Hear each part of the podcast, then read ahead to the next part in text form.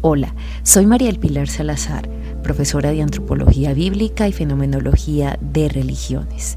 Estás en Lecciones de Biblia y Ciencia, un espacio dedicado para quienes quieren aprender algo más de la palabra de Dios. Así que si eres un seguidor del Maestro de Maestro Jesucristo y si te gusta este material y colma tus expectativas, te invito a que no dejes de seguir este sitio y compártelo con otras personas que tú consideres que puedan ser bendecidas por estas lecciones de Biblia y ciencia.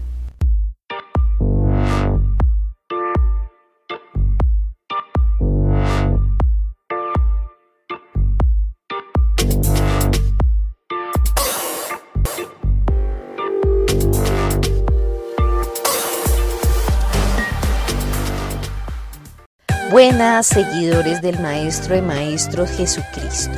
En esta oportunidad daremos respuesta en este devocional por qué Dios le puso la marca a Caín, siendo que él era un asesino.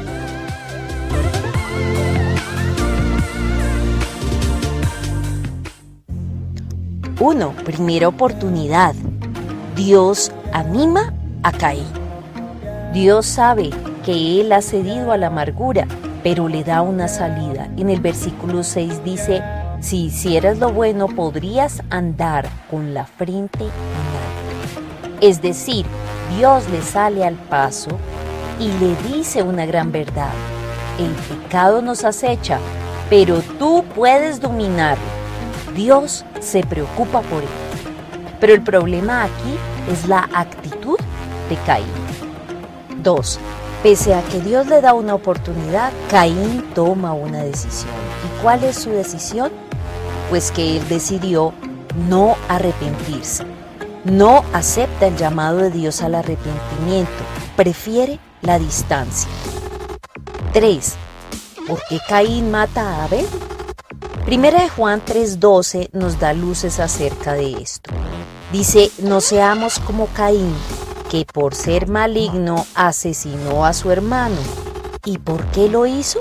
Porque sus obras eran malas y las de su hermano justas.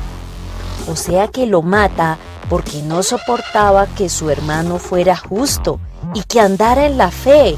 En Hebreos 11:4 también vemos cómo por la fe Abel ofreció un sacrificio más aceptable que el de Caín, por lo cual recibió testimonio de ser justo pues Dios aceptó su ofrenda y por la fe Abel, a pesar de estar muerto, habla todavía.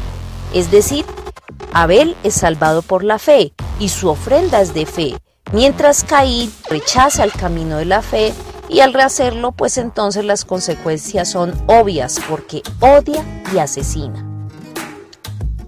4. Dios le da una segunda oportunidad cuando Dios pregunta, ¿dónde está tu hermano? ¿Será que Dios no lo sabía? Claro que sí. Es para que confesara su pecado que le hace esta pregunta. Pero la respuesta es no sé. Es decir, rechaza una segunda oportunidad de arrepentimiento. Punto 5. Versículo 10. Dios confronta su pecado. ¿Qué hiciste? Desde la tierra la sangre de tu hermano reclama justicia. Dios no encubre al pecador, es directo con él. El pecado y la falta de arrepentimiento traen maldición. Sexto, el paralelo con Adán. Caín y su padre pecaron, pero las consecuencias para el segundo son más graves. Muchos autores comparan la vida de estos dos hombres. Adán pecó, Caín pecó. La consecuencia para Adán ya no recoge frutos, sino que debe trabajar y con el sudor de su frente comerá. La consecuencia para Caín, nunca más podrás cosechar. Lo que siembres no dará fruto, o sea, mucho más grave, la tierra no le dará fruto. Las consecuencias para Adán es expulsado del Edén. La consecuencia para Caín es expulsado de la cercanía de Dios, andando siempre errante y sin hogar. Imagínense, quedar fuera de la presencia de Dios es lo peor que le puede suceder a cualquier ser humano. Séptimo, el castigo. Ya sabemos que no va a cosechar. Además, nunca estará satisfecho en su vida. Lo que es no tener satisfacción, no tener paz. Y esta parte nos hace pensar cuántos hoy en día viajan mucho, van de aquí para allá, pero no están satisfechos, no tienen hogar, no tienen paz, andan errantes como Caín. La vida se va en muchos intentos, muchos intentos, pero pocos éxitos, porque labran la tierra y no hay resultado, no hay beneficio. Mas, sin embargo, en esta parte del castigo también hubo algo que llamó mi atención, y es que, en primer lugar, Caín miente, Sí, miente, porque Dios no le dijo que la gente lo fuera a matar. Ese no era su castigo, solo que sería fugitivo. Está poniendo en boca de Dios cosas que él no ha dicho. Caín se queja, pero no se arrepiente, simplemente se está lamentando por él porque quieren que le quiten las consecuencias.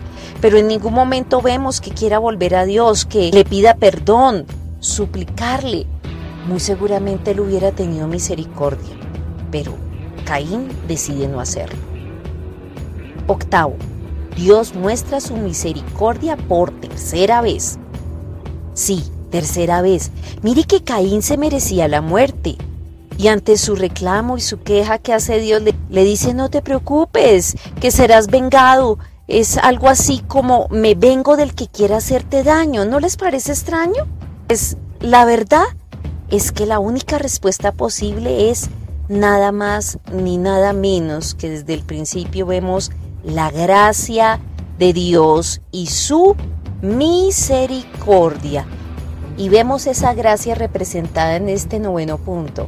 Dios coloca un signo o una marca de la cual hablamos extensamente en los dos devocionales anteriores. Lo único que sabemos es que había una especie de letrero de no ser atacado, pero ni siquiera en ese momento en el que Dios le ofrece una protección especial, en esta última oportunidad, definitivamente Caín decide no arrepentirse, ni siquiera agradece. ¡Qué dureza de corazón! Y nuestro décimo punto se basa en el versículo 16 con un detalle que puede pasar desapercibido para muchos, pero la verdad es que dice, y Caín se aleja de Dios, es decir, que definitivamente decide irse. Él se va a la tierra de Nod, que precisamente es errante, no acepta la palabra de Dios ni anhela estar en su presencia. Nunca dice me arrepiento de lo que hice, eso es lo que vemos. Él luego hace su vida, va, conoce a su esposa y da a luz a Enoch. Ojo, no el que caminó con Dios, que es Enoch setita, sino Enoch cainita. Y aquí vemos una enseñanza final, y es que el Señor lo deja errante, ¿no les parece curioso? Porque él inicialmente dice, ¿soy acaso el guardián de mi hermano? prácticamente le dijo a Dios, no quiero ser el guardián de mi hermano y por eso Dios lo aleja de su familia. Ya no serás el guardián, no quieres guardiar a tu familia, tranquilo. Ya nadie va a ser tampoco tu guardián y por eso eres un fugitivo. Qué terrible. ¿Qué podemos concluir para cerrar esta serie de la marca de Caín? 1. Dios no lo abandona, eso es gracia. Dios lo alienta a resistir la tentación. Eso es gracia. Él asesina a su hermano y merece la muerte y Dios lo protege. Eso es gracia. Nuestro Dios extiende su gracia. No rechaces la oportunidad. Arrepiéntete. No importa lo que hayas hecho, mira que aún siendo un asesino, Dios le está dando una oportunidad a Caín. La decisión fue de él, así como la decisión es tuya. Dos, el problema básico del hombre es un problema de adoración. Muchos son como Caín, adoradores de sí mismo. Quieren todo para sí. Siempre dicen, ¿cómo voy yo ahí? ¿Qué me van a dar? Si me sirve a mí, bien, pero no piensan nunca en los demás. Y sobre todo, no le dan lo mejor a Dios. ¿Somos como Caín o somos como Abel? Aquí surge esa pregunta y esa reflexión. ¿Le estás dando a Dios lo mejor?